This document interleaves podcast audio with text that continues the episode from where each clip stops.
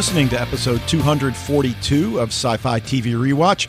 My name's Dave, and I'm joined as always by my co host Wayne as we conclude our look at season four and maybe the series as well of TNT's The Librarians on this snowy Tuesday evening. How yeah, happy first day of spring, right? Yeah, all right.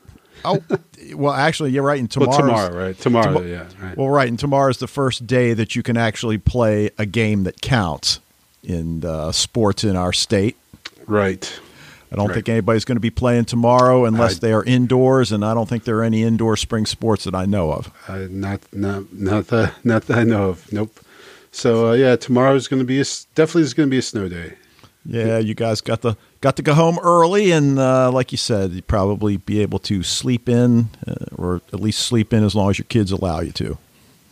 Right. So yeah, it's just crazy. I mean, here we are. You know, March twentieth, big snowstorm, biggest snowstorm of the year. Yep. So well, you know, when I was coaching, I had I was much more in tune with the weather, and I, I still remember March fifteenth, where we got fifteen inches of snow, and yeah, uh, you know, we're not going to get that this time, but still, you know, reasonably significant. Yeah, so. I remember I remember that. You remember uh, to you know, our practicing lacrosse on the the uh, the parking Black. lot because yep. that was the only thing that was been cleared off, and basically we just run around and you know, and maybe do a couple ball drills and everything. So, yep. fun times. Fun times. All right. Well, speaking of fun times, want to remind you guys we'd love to hear from you. Emails to sci-fi TV rewatch at gmail.com. Go to the website, leave a voicemail using the leave voicemail tab. Record your own audio clip if you'd like, or just send us a tweet at Sci Fi TV Rewatch, and we'd encourage you to consider joining the Facebook group and join the discussions there. Right. So, I'd also like to you you kind of said we were concluding our discussion of the librarians. Just for those of you who might be worried about that, we're we're talking about the, the penultimate episode. Uh, we we will actually conclude next week, right? That that is correct. Yeah, yeah. So, so for anyone who's who's freaking out about that, it's okay. Relax.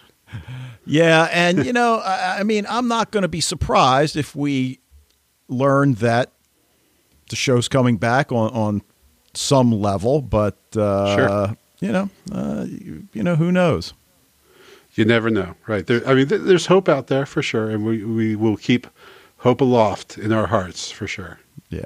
So, all right, um, want to put in a quick plug for our Patreon patrons. You know, I, I think I acknowledged our newest patron, Cindy Barrick, last week, but I, I, couldn't remember. So thank you, Cindy. She's obviously been a frequent contributor to the Facebook group. And then, of course, Harvey Williams, Dan LaRock, Fred from the Netherlands, Mike Jacobs, and Kenneth Pricer. Thanks for your continued support. Now, um, one thing in terms of news, and, and you know maybe we'll talk about this after we conclude the librarians run. On some level, I mean, I think we could make a whole episode out of it. And uh, I don't know if you had a chance to check that link out that I sent you. But the 2018 Saturn Awards have been announced the 44th Annual Academy of Science Fiction, Fantasy, and Horror Films. And The Librarians is nominated in the Best Fantasy Television Series. Unfortunately, it's up against some pretty formidable foes American Gods, Game of Thrones, The Good Place, Nightfall, The Magicians, and Outlander. So uh, they got Game of Thrones. Yeah, they can take them. Well, they they can. I mean, but of that group, and I watch all of those shows. Uh, Nightfall is probably at the bottom of the list, and while it's certainly a good show, it's enjoyable. It's it's not in the class of the others. But best supporting actor on a television series, Christian Kane. Nice. Yeah. Now he's up against. Uh, I'll, I'll, just point out one I think is probably his his biggest challenge, and that's Kit Harington, who plays Jon Snow on Game of Thrones. As a supporting actor, huh? As a supporting, yeah, I know. and then that's, that's a bit of a stretch, I think, but okay. Right, and then best guest starring performance on a television series, Rachel Nichols. Nice. Yeah, so uh, you know that that's pretty cool. And sure. you know when I said you know maybe what we'll do is spend some time talking about the the different categories for television because you and I, and I'm sure most of the listeners, watch a, a bulk of these shows. In fact, I watch most of them, as I know you do. So, uh, you know, we'll figure that out. Obviously, next week we're going to talk about the season four finale of The Librarians. And then after that, you know, if we take a week to do that before we return to Dollhouse, then, you know, then that's what we do. That sounds like a good idea, Dave. I like it. All right. All right. Well, let's uh, take a quick trip into our tip of the week. And, and for me this week, and I know it's an ABC show, and outside of Marvel's Agents of S.H.I.E.L.D., ABC is pretty sketchy when it comes to genre television, but they've got a show coming up called The Crossing, and it's going to premiere on April 2nd, but they released the pilot episode early. So you can go out and watch it right now. I mean, you just got to you know figure out. I, I, I haven't looked for it yet, but I'm sure it's on your mobile device, probably on, on your computer as well. But Wikipedia has a synopsis, and I'm sure they got it from the show. Refugees from a war torn country start showing up to seek asylum in an American town. Only the country these people are from is America, and the war they are fleeing is 150 years in the future. The, Oh. local, the local sheriff with a past, a federal agent, and a mother in search of her missing refugee daughter drive this allegory with a surprising conspiracy at the center. So, sounds intriguing. Time travel, obviously, in there. And you know they're they're putting it out there early, so uh, you know check it out. It, it sounds good. I haven't seen it yet, but you know we can come back in a couple weeks and talk about what we thought of it. Yeah, that sounds good. All right. So what do you got? Um, so last week I mentioned I'd started the second season of Jessica Jones, and I've now finished it. Wow. And it was, it was good. It was really good. Not quite as good as season one, I'd have to admit. Um, I think the, the the there really wasn't a big bad in it like there was, and and you know, I, I I'm all for like I'm not taking anything away from Jessica Jones as a character. I think she's probably the best character in Netflix's Marvel universe. Even though I've, I've said I like the Luke Cage series, that's my favorite of those series, and that's still true. But I think Jessica Jones is the most compelling character. Um, but part of what made season one so great was the fact of David Tennant as her arch nemesis, and obviously without him there, there you know, and they just really didn't have a you know single baddie for her to go against. So, but there's still the. It was really good, and they delved into a lot of the characters, and especially with Trish, uh, we got to see her in a deeper level. So it's highly, highly recommended. It was great. Uh, we saw a little bit of uh, scuttlebutt yesterday about the Frankenstein Chronicles, and I kind of chimed chimed in on Facebook saying that that also, uh, you know, once again, give my stamp of approval to that series because that was really good. And if you're thinking about it, I would highly recommend going that way as well. I think you'll you'll like, especially if you like other stuff that Sean Bean has been in. This is a very Sean Beanish type thing. So, um, and then last but not least, just a quick shout out to Timeless. Now two episodes into the new season, and uh, it's it's going great. Are you caught up on Timeless, Dave? Uh, no, I've only seen the first one, and it was great. Yeah, yeah. So, um, so yeah, Okay. that's it. Now, Jessica Jones, I'm five episodes in on season two, and I've mentioned this before, and, and this happens all the time. My, my wife and I have shows that we watch on a regular basis, and most of them are non-genre shows. But you know, she's got a pretty open mind about things. But I've been trying to sell Jessica Jones for uh, you know a year or so now, where I, I tell her, look, uh, you know, you watched Luke Cage and you really like that. This is more psychological than action driven.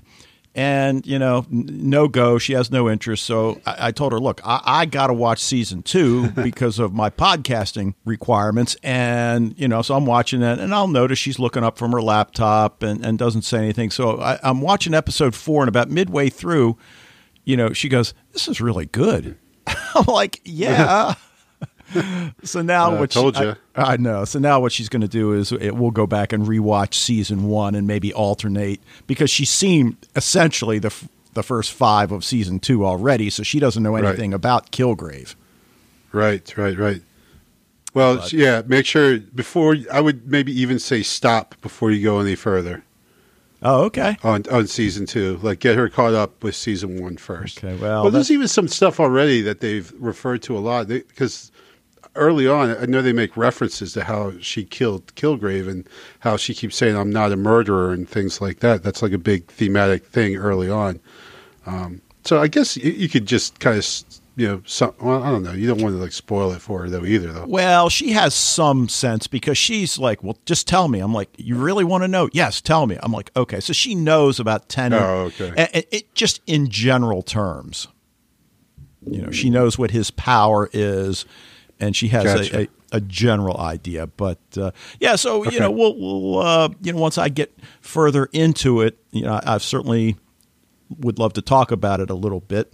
But uh, speaking of talking about episodes a little bit, we heard from Fred who sent us in an audio feedback. So let's hear what Fred's got to say about the librarians and uh, the drowned book. Hello, Dave and Wayne. This is Fred with his fifth Librarians Flashback section this time about the season 2 premiere. Sorry for not giving feedback last week, but my most favorite aunt died at the respectable age of 96. Because she was my father's only sister with no own children, my brother and I, being her only two nephews, had to arrange everything for her funeral, which we did with love.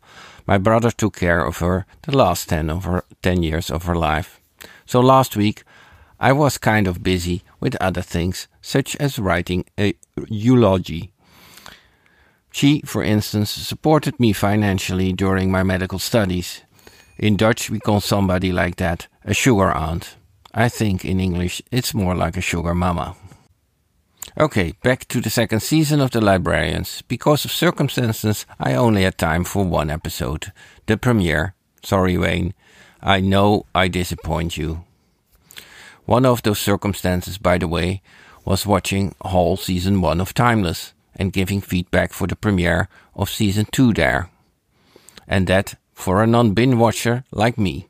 I really recommend that series to everyone. I call it Time Travel Light. Less complicated than 12 Monkeys or Continuum. It's a story mainly about Shakespeare's Prospero and Sir Arthur Conan Doyle's Moriarty, appearing from their books. IMDb gave this episode an 8.2 and the both of you gave it this rate A. I think I have to listen to your podcast to understand that. Because I quite disliked the episode. It was too hectic, too frantic, too ADHD-ish, and the humor was too overdone for me. Of the ADHD, Flynn surely has the HD component. I don't know whether my opinion has something to do with my state of mind due to the death of my aunt, but, but I actually don't think so. I do like Sherlock Holmes, but I'm not so much into Shakespeare as you native speakers probably do. I can't I can imagine seeing favorite characters from well-known books in one episode can be cool for native speakers, but I found the combination a little strange and a bit far fetched. In the first scene, by the way, Jenkins sees a camel shortly appearing. Actually, I was quite struck by that image because my just deceased aunt collected camels, and one of the few I took from her home just looks like the camel uh, that uh, Jenkins sees. Am I preoccupied? Me? No, not at all. Some quotes from the episode Flynn to Eve. Put on your best party jumpsuit. And actually, Eve did indeed wear a very nice and elegant jumpsuit afterward. Flynn to Moriarty, at that time Professor James Worth. Uh, Mr. James Worth, visiting professor of antiquities from Oxford University. And Worth. Well done. Marvelous trick. Tell me, how did you do it? Flynn. Well, elementary, actually. Of course, this comes from the Sherlock Holmes quote It's elementary, my dear Watson. The series Elementary, with Jonny Lee Miller and Lucy Liu, is uh, in the lead roles is quite a, rec- a recommendable uh, series, by the way. Next quote uh, Professor Worth to Eve about Flynn.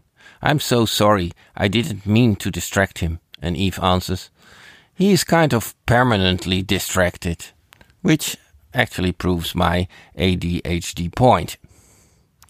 Isabella, who plays uh, an Italian uh, nobility, to Cassandra. Here's my number, And if you're even if you're ever in Mil- Milan, just call me. Okay? Ciao, Bella. Cassandra is clearly enjoying the embrace and the kiss on her cheek. Again, I get a feeling of a lesbian tendency in Cassandra, like in the season 1 episode 6 and The Fables of Doom, where Cassandra gets the role of Prince Charming and having a whole bunch of young women falling into admiration for her, and where she says, I don't mind all these girls buying me drinks. I really wonder if we will see more of that. Fortunately, at the end of the story, it becomes all a little more clearer and the different storylines convert. And Flynn says, The king from Milan, the shipwreck, the earrings, the storm, uh, summoned by a spirit. That's Prospero. What I did like about the episode is that the librarians discovered that the main cause for them losing this case is that they worked independently, each following their own clipping book. In my last feedback on episode 9 and 10 of season 1, I said, quote, I wonder whether we will get uh, separate storylines since the librarians all got their own small clipping books. I actually don't think so because that would deprive us viewers uh, of their nice interactions. So, I think my fear for independent storylines is already addressed and will probably come not true. Finally, I have a, a, recommendation because you always ask about series, and I think you to- you uh, talked about it. A suggestion could be for a podcast to uh, do Star Trek Continues, a pretty well done remake of Star Trek: The Original Series. It's only one season with eleven episodes. This was all. Greetings, all the best, Fred from the Netherlands. All right. Um, you know, I, am not sure I totally agree with Fred on this one. What, what, do you think? Yeah, well, so a part of what he said there, because again, I mean, I remember I liked it. I remember I liked this episode, and part of uh, what my liking of it is probably what Fred touched on, is that Shakespeare was in it, and um, as most English nerds in the English speaking world I am a massive, massive Shakespeare fan. Um, and so to whenever you know you could have someone acting out Shakespeare in anything, and I'm gonna be like, "Woo, Shakespeare!" Um, so that might have colored my uh, uh my opinion of the episode. But I can't really remember, but I, I remember liking it though. So I'm not going to back down from the the great. If I gave it an A, then I meant an A. So to stick with it. Well, right, and I really like the character of James Worth, and, and obviously he's somebody that we see later in the series. So, I, I mean, for me, uh, again, as you said, anytime you know we get to uh, see Shakespeare, I mean, the, doc, the Doctor Who Shakespeare episode is still one oh, of my all-time favorites, as is the Van Gogh yeah. episode. But yes. Uh, but yeah, I mean, you know, obviously there are some, you know, and Fred points this out with his quotes, the little Sherlock Holmes nods and right. know, of course so that, that's that's like the the thing like everyone associates that quote like elementary with sherlock holmes. And of course like he never said that in any of the arthur conan doyle book, uh, stories. You know i think that was something that uh like you know kind of happened with the movie character is just you know now has become synonymous with you know sherlock holmes but Right. And then Fred also mentions, and, and again, this is something we've talked about from time to time with the librarians. Is the humor overdone? And, you know, in general terms, I guess you could say yes, but this is the librarians. And as long as they don't get ridiculous about it, I mean, that's, that's again, part of the charm of the librarians. Yeah. Is that they, absolutely. They, they can get a little silly from time yeah. to time and and you know, like he said, you know, I mean, his his aunt who was very close to him has just died, so he's, but yeah, that might obviously that's going to put you in in a certain place, and so um, how you judge things uh, when you're in that place is, you know, could be different. That could be affected, but uh, definitely our condolences there, Fred. Um, you know, I just recently one of my favorite uncles uh, passed away recently, and when I went away to school to Buffalo, which is about eight hours from here um, my aunt and uncle who live up there, they were basically like second parents to me. So um, I, I, I get it, man. I, I feel for you, and uh, you know our deepest condolences, and um, you know I hope you get through it, bud. Okay. All right. Well, Fred, thanks as always, and you know any of you other guys want to send us in uh, feedback, we'd love to hear what you're thinking as well. But let's move on to The Librarians, episode 411, and The Trial of the One, written by Tom McCrae, who wrote Town Called Feud, and your favorite episode, Bleeding Crown. And yeah, you know what? I, I, I didn't look, but I, I I'm like, you know what? I bet you this is the guy who wrote those episodes. okay, and directed by Marc Roskin, who directed the season premiere, Dark Secret, and he also directed Bleeding Crown. And it aired January 31st, 2018. So I'm sensing this was not one of your favorites either. Well, so this I am I have very mixed feelings about this because obviously all right, I'm just gonna say, you know, Jenkins di- Jenkins dies, and that you know, like it was killing me. I wanted to talk about this so much when when it, and you hadn't you weren't caught up, so I couldn't like I was just like ah, I can't even hint at what just happened and everything. Um, that that that's traumatic, man. You know that was that that was tough. But that being said, the reason I was thinking that the person who wrote this must be the same guy who wrote those other two is because in those other two, it was the same thing with all these plot devices coming out of nowhere. Like the, for example, the, the scroll with the wires attached to it, you know, just like, uh, I, I, I, I, am not a big fan of that. You know, like these crazy plot points and, and all these things just coming. Oh, wait a second, I have some device back in the library that will help for that. You know, it's like most of the time that the librarians solve their stuff with their own wits and, and not through some kind of crazy technology or crazy plot point. So, um, so it, it's a mixture. Uh, there, there were parts of this that I really was not a big fan of, but then there's some really emotional parts to it that, uh, like, but and then in the end, there's just there's just like we can talk about the end. There's just so many questions of like WTF basically when Nicole shows up at the end. There's just logically like hardly anything from the actual episode can be explained. Well, right, and, and, and, certainly we get to the end, and when we see those three words to be continued, I, I think we certainly know where this is headed. And unfortunately, uh, I happen to run across what for me is a spoiler because I still haven't seen the final episode. But that said, it certainly was predictable enough that it, you know, I, I kind of had already spoiled myself in my mind, you know, and it just was confirmed.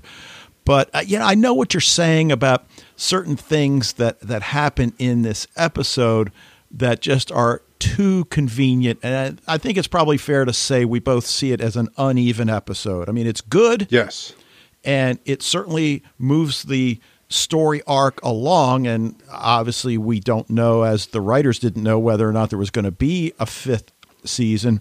But still, it, it does give some room to tie some things up at the end. But as you said, we got a lot of questions. And one yeah. of mine, I mean, we're not really any closer to determining which librarian will tether, though it seems pretty predictable that Flynn's going to return to tether with Eve because, I mean, that's just the nature of the librarians. Right. You know? Well, we also learned that, that Flynn, though he might have gone on a walkabout, that he didn't quit the library, that Nicole has been it, uh, she implies she's been like keeping him prisoner. Yeah, yeah, yes and no. I mean, I know she says that, but a, as you said, Flynn left the library on his own volition, and what what happened once he was out in the world? Well, yes, Nicole somehow lured him in. How? With her well, uh, to her feminine wiles, I oh, would say. Okay, and and so you know he he we assume went willingly once he went there. We don't know does she have him locked up as she was locked up? But but again we learn from her at the end of the episode that oh no that was all part of my plan to get locked up. Like what? Yeah see that's what i'm talking about. I, I whole, know you know that was just too much too much. I mean I'm, I'm fine like having her turn out to be the the big baddie. But for her to say, ah, all this stuff, including my being locked up in the library, that was my plan all along. Ha ha ha. It's just like, really your plan involved having yourself being locked up for a hundred years? Like, couldn't you like wait until like maybe five years before, like or something like that? You know, it's like like hundred years seems a long time for you to willingly have yourself locked up. So I mean, and uh, again, I'm I'm maybe nitpicking, but I'm just saying, as you said, it's just all too neat, and and it's. And you know, I'll say it for them. There's just, or when we get to that point, but just there's so much that happens in this. Most notably, the library turning out to be a complete a hole that just doesn't make sense. Well, is that the library? I mean, she That's, implies. I don't know. Right, and, and and I guess since the episode is continued, we'll hopefully get an answer to that. But I yeah, like, I, I, don't think we do though, Dave. Actually, I, I, saw I saw that episode. I don't okay. recall there being any explanation, I, but maybe I'm wrong. So because well, it's been a while since I've seen it. So well, and, and Cassandra says repeatedly that I, I don't believe you're the library. So uh, now one of the things I loved was I believe the, that was Eve who said that. Oh, was it Eve? Okay. The yeah. the muted colors of the nightmare state, and then once they came out of it, which again was rather conveniently oh, orchestrated. Do you mean the Hunger Games? yeah, but the red buttons. I mean, we could talk all day about what they represent, but number one, I'm not sure I just push that button without more information. And it seems out of character for all four of them. Yes. Especially Eve to just push the button. Just knowing push what the they shiny know. red button. Yeah. So it's definitely because we know that the writers of the librarians are Doctor Who fans, right? There's been a number of Doctor Who references already. I believe this is another one.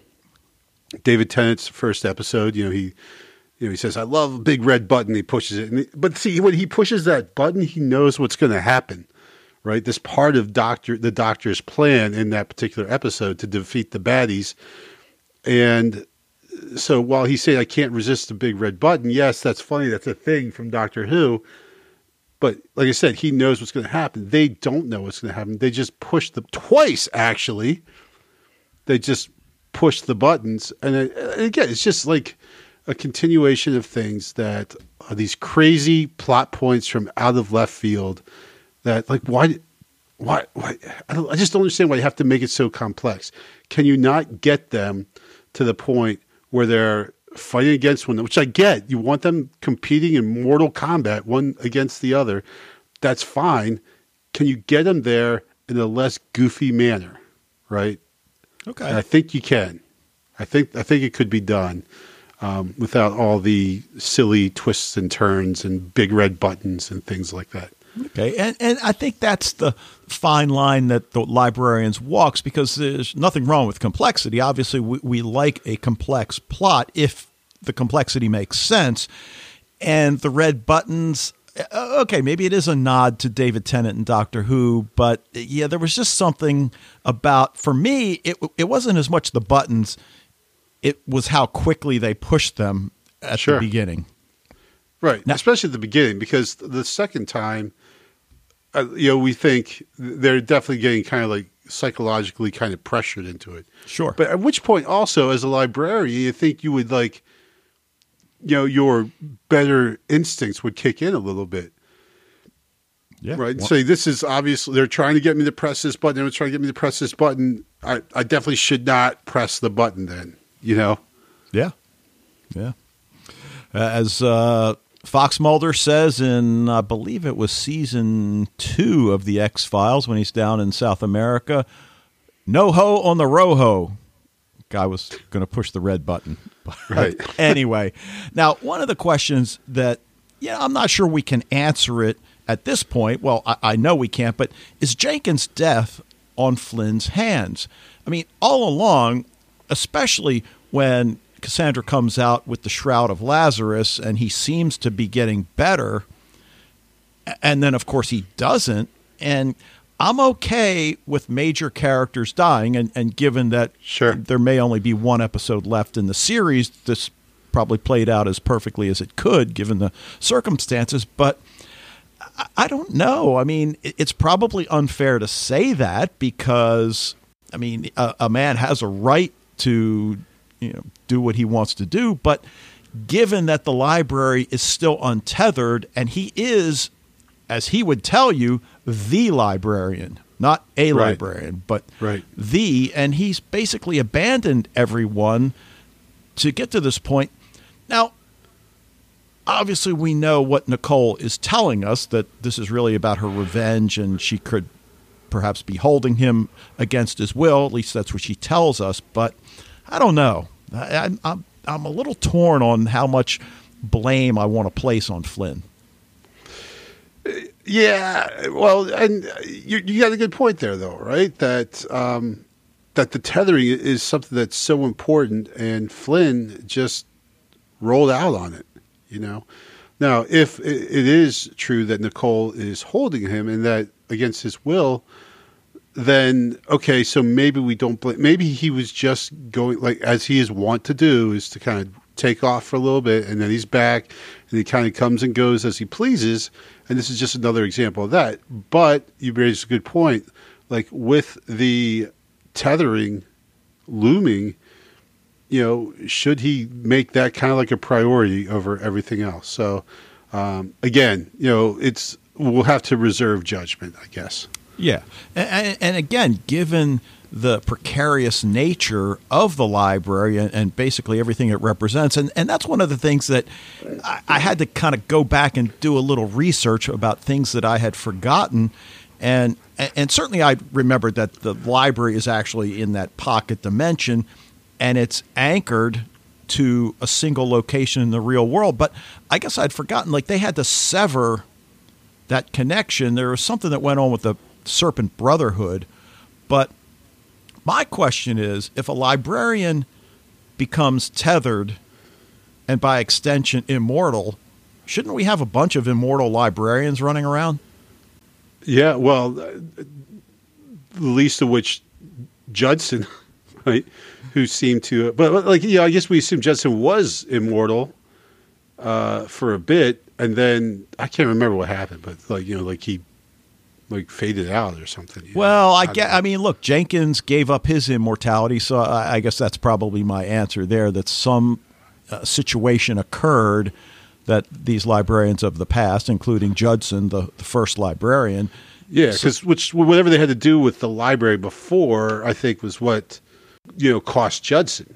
Yeah. Right. Because, but it's I, yeah, you're right. We'd have to go back and just, Yeah. you know. All right. Well, well, this whole thing about tethering and and the fact that it is untethered at the moment, and Jenkins points out that it will become untethered from humanity, at which point it'll protect itself. And I'm wondering, does this imply that the librarians, guardians, caretakers will no longer have access? So, what's the point of the library uh, Yeah. unless it's just simply to safeguard all of these magical artifacts? To what end? Just to keep the world safe? I mean, and, and I guess that's certainly a good reason. Y- yeah, but then what about all the artifacts that are still out there? You know, like where are we going to put them? Right. So, I mean, it's th- th- this is endemic of what we're talking about. It's just the the numerous. Obviously, the librarians is is a fantasy, right? It's it's not. rea- We know it's not reality, obviously, um, but sometimes when they push it, that we ask these questions rather than just accepting them, then you know that's you have to kind of put down the writers a little bit, you know. Yeah. Like we really shouldn't be asking these questions so much, and we should just kind of accept it. Like, okay, there's goofy stuff happening. The library needs to be tethered. Fine, I'm, I'm with you. I mean, shouldn't the library be smarter about this? Right, right. Okay. Now, what So did you think when the realization that one of them has to be picked, but whoever's picked has to accept the immortality factor, and, and suddenly they all balk? Right. So before, right, then that's obviously the ironic part of it. Whereas before, they were arguing over who should be the one, and now they start arguing that who should not be the one. They all say, "No, I, I don't want to do it. I don't want to do it," and then they get to a point where they're actually willing to sacrifice themselves so that one of the other ones can do it which was just so silly because Right. like you says, no, it should be me. I will sacrifice myself. Like then there's still two. Someone else has to do it too. Well, right, and, and and each one of them steps forward and, and says, "No, I will sacrifice myself." And and you know, obviously, there's a certain level of emotion there, and, Sure. and that's and that's fine, but that doesn't really solve the problem. And you know, Stone is, is against something as random as drawing straws, which isn't really surprising to me. But you know, I mentioned a minute ago, do I blame Flynn for Jenkins' death? Well, can we say that all of this started when Cassandra opens the library's first artifact that scroll Jenkins expressly told her not to open? Right. Uh, that's you know that's another thing. Like really, we as much time as we spent with Cassandra, I I just can't imagine. So again, it's just like stretching credulity a little bit. And you're telling me that Nicole knew that Cassandra was going to do that? Like again, really? You Right, know? right, because had she not opened it, would Nicole's plan have been negated or at least stalled? And and you know, Nicole tells us at the end of the episode all of the levels and steps of her plan, and and it's coming fast and furiously. But still, uh, it's again, like you said. So she counted on Cassandra opening that. She Right. thought she had that little self control because that's not Cassandra.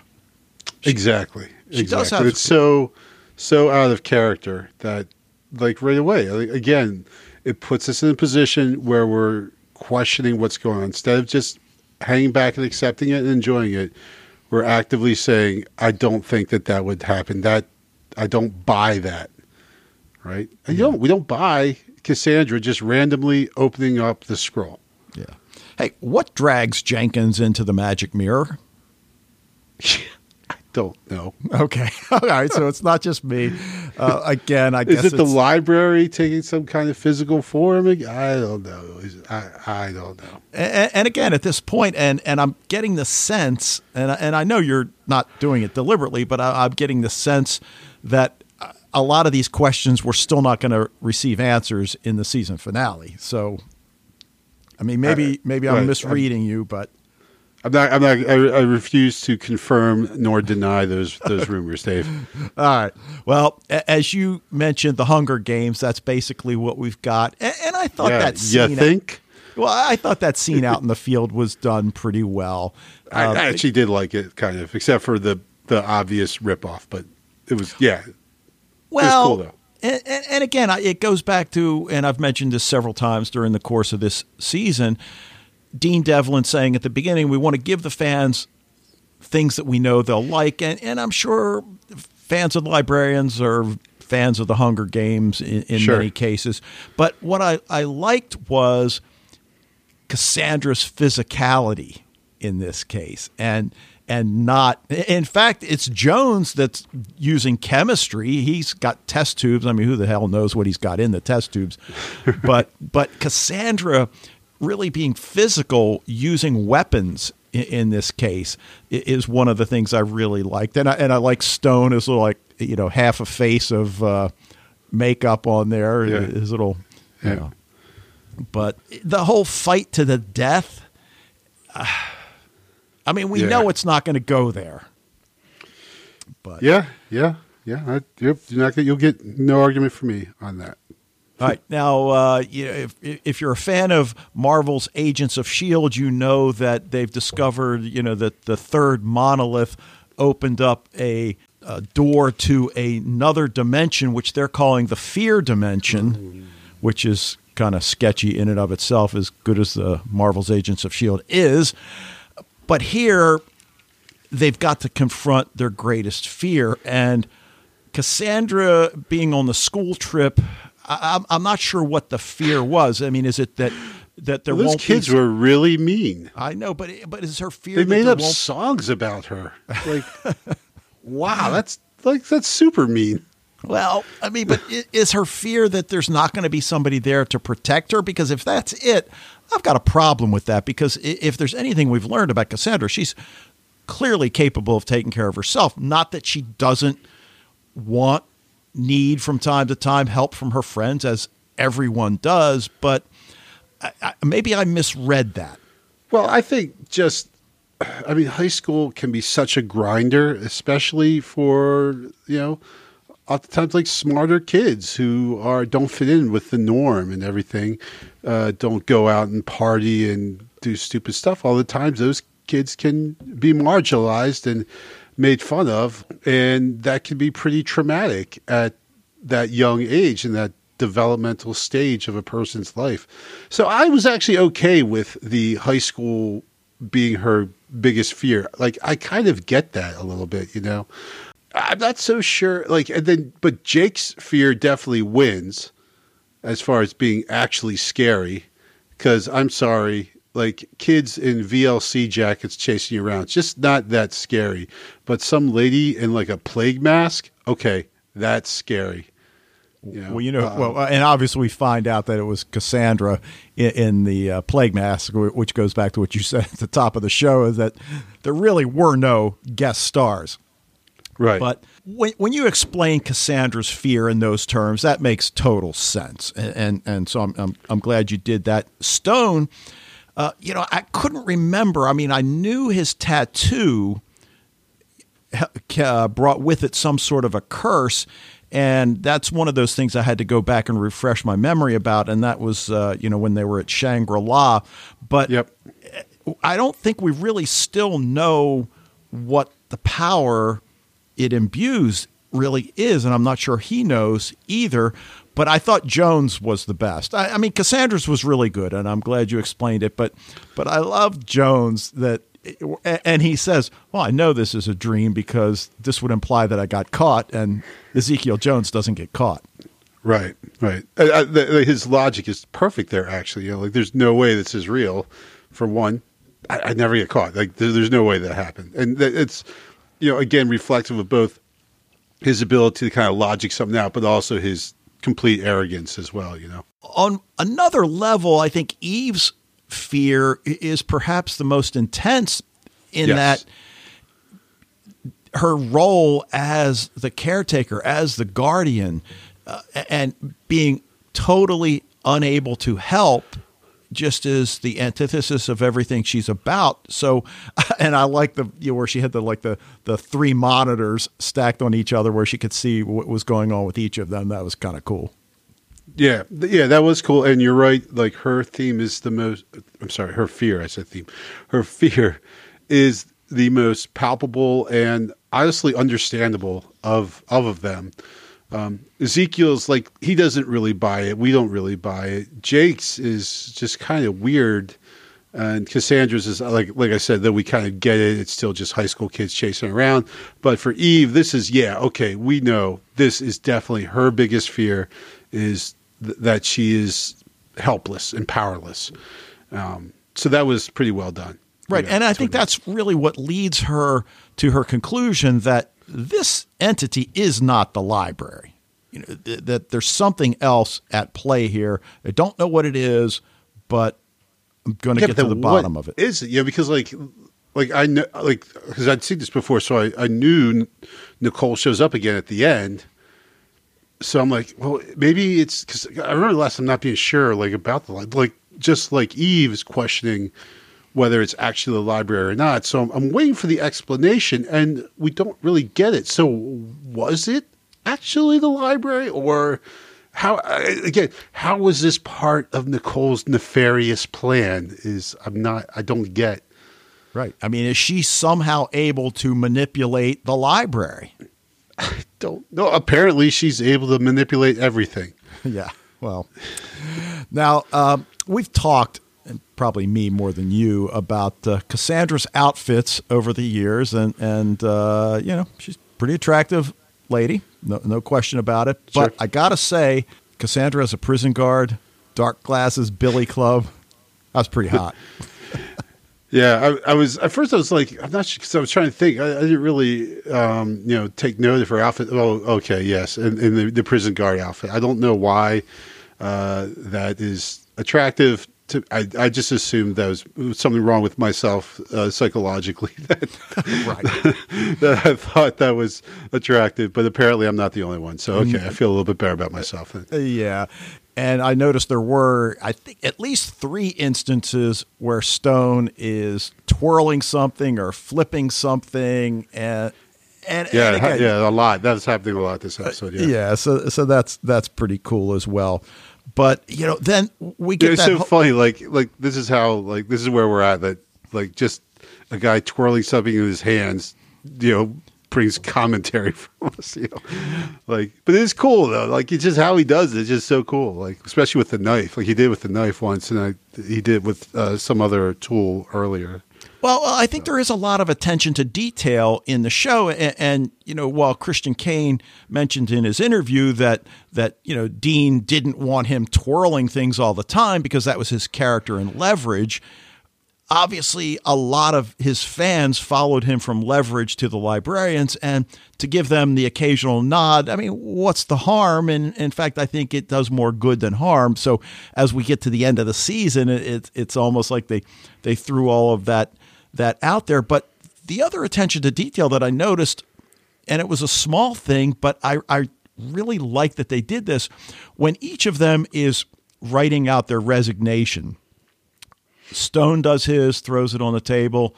Jones does his, throws it on the table. Cassandra does hers, places it on the table, takes theirs, and makes the pile neat. Yeah. Well, I- and, I- and then when when Jacob does his, he slaps it down. Then he kisses his finger and touches the urn with that has Jenkins' ashes, which I thought was a that was a nice touch. Our friend Jenkins, I think it said on Yeah, the right. on, on the urn. yeah. But uh, you know, then then we get to you know Jenkins with that uh, I forget what he calls it, but it's got the the knife that's ready The to knife. plunge. Right.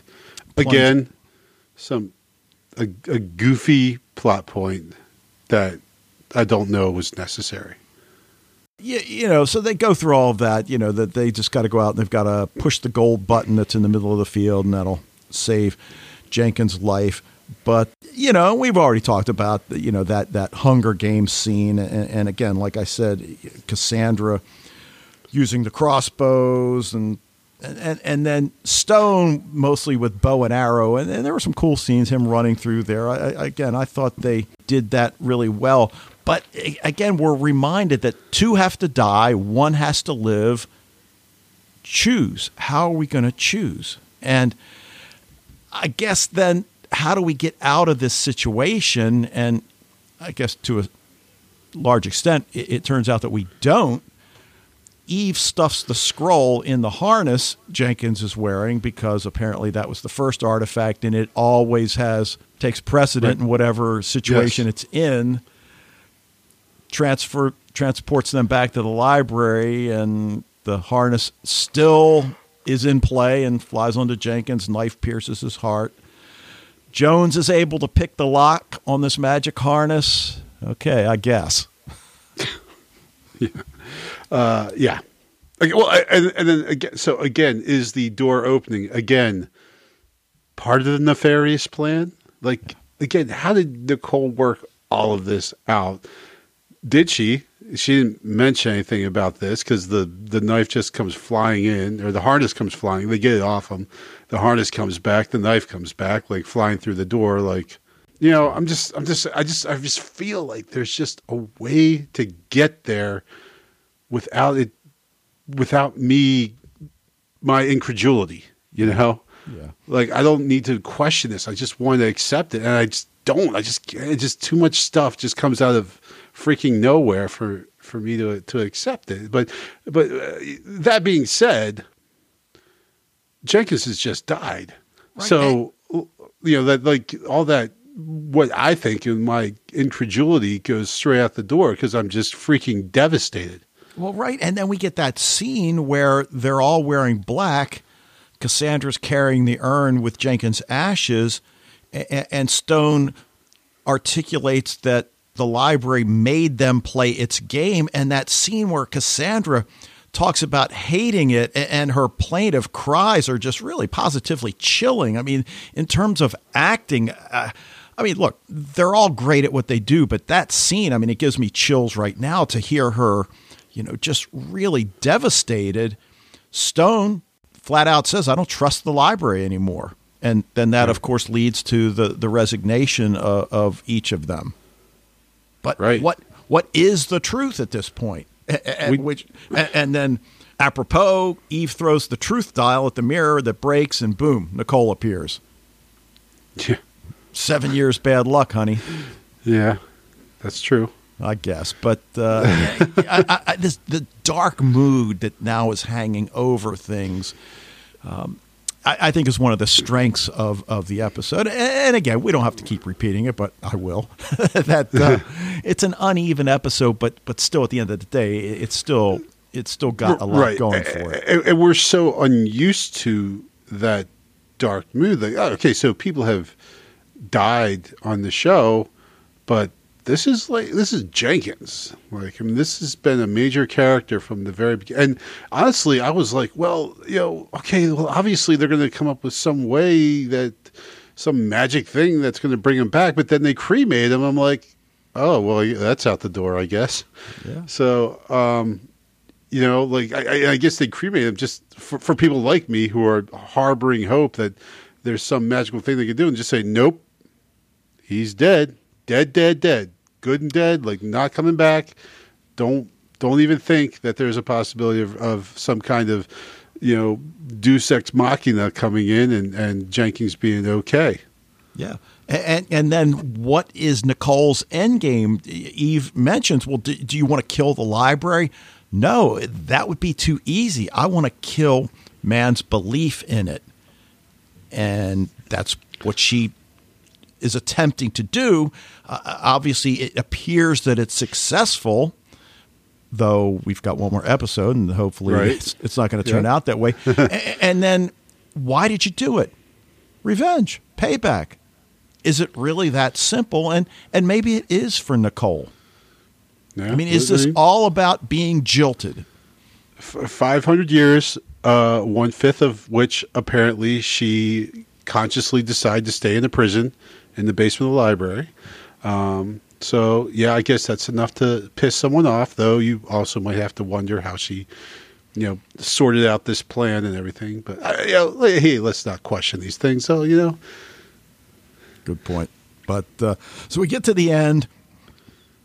Nicole tells Eve that you have failed in every way imaginable. And then suddenly Eve finds herself on her knees alone in an empty parking lot. And we've got those muted colors again, which leads me to question is Eve back in a nightmare scenario again? And then again, I, you know, this probably comes from watching too much Lost.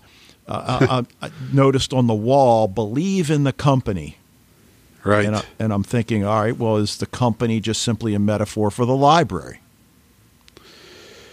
Don't Yeah, well, not, I'm not gonna. I'm not gonna tell you. Okay, and then we get those Mostly because I kind of can't remember exactly. That's cool. But uh, you know, any, anything else you want to bring up that we haven't talked about? Um, well, just like how you mentioned there, uh, we probably think that it looks like some kind of alternate reality, or you know, and certainly there is this industrial, you know, cyberpunk feel to the place where she ends up. So, you know, yeah, I mean, it, it also gives us this this hope that maybe you know, like all is not lost. Um, also, there's the thing where Nicole says you you're forgetting. You have to like for some reason, Eve has to remember the entire library, and, and we see she's already stumbling a little because you know Nicole's like, "Who's that?" She's like, "Judson." Wait, no, Jake. You know. Um, so apparently, the library is fading from memory as it becomes untethered, and and Eve being the only ally of the library anymore, which again wasn't the library just didn't the library just kill Jenkins? So what? Yeah, you know, it un- uneven. It said some very emotional high points, but otherwise, um, you know, Although I guess you could argue that the reaction of the three librarians is understandable that we've just witnessed the library killed Jenkins. This is not something I want to be associated with. I've lost faith. I've lost trust. I'm walking away. Now, Right, but- you, you could argue they should stay and fight. Well, or stay and save humanity, which because they know if they don't tether the library, that it will bring on another Dark Ages, right? Uh, there you go. That so, and, and, like, should you not maybe hang out a little bit? Maybe one of you should still get tethered. You might be angry with the library right now, but they are. I'm just saying there might be some larger issues at play here. Okay. All right. Well, uh, you want to give your grade first? maybe I'll I'll, I'll be because like like we said when you're grading papers, you reward them for the good things they do. Try not to punish them too much for the bad things. So I'll give it a B. Okay.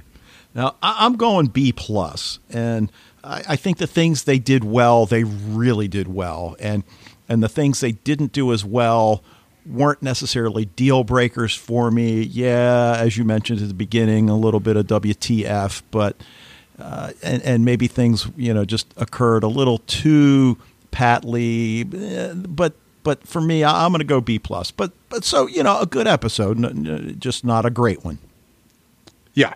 So that's yeah, that's probably good. That's a good way to say it. I think. Okay.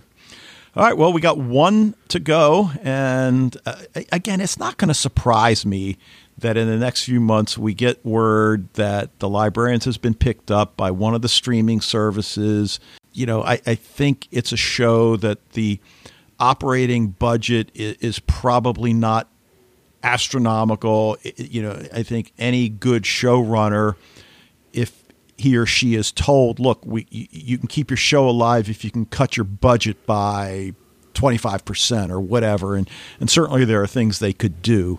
But I don't. I think we've seen the last of the twelve episode season. We we, we at least would be back to a ten, maybe even an eight. But fingers crossed. We'll we'll keep you guys uh, up to date, or you can keep us up to date if you run across something. But I guess that will do it for episode two forty two of Sci-Fi TV Rewatch and. Want to thank you guys for joining us tonight. Like to hear what you think about the librarians and anything else in genre TV. Encourage you to join the Facebook group, share your thoughts with the Sci Fi TV Rewatch community. If you're already a member, spread the word. Emails to sci fi TV rewatch at gmail.com. Voicemails can go via the SpeakPipe tab, which you can access through the website. And we'll be back next time to talk about The Librarians, Season 4 finale, Episode 12, titled The Librarians and the Echoes of Memory. But until then. So, Dave, you know, I, I was actually, because there was a line here that really recalled I think it's one of our earliest feedbacks back when we were doing uh, Lost Girl, I think from season one. And um, you know, someone emailed us saying, You have failed in every way imaginable. Your stupidity, your arrogance. Thank you for making them my greatest allies.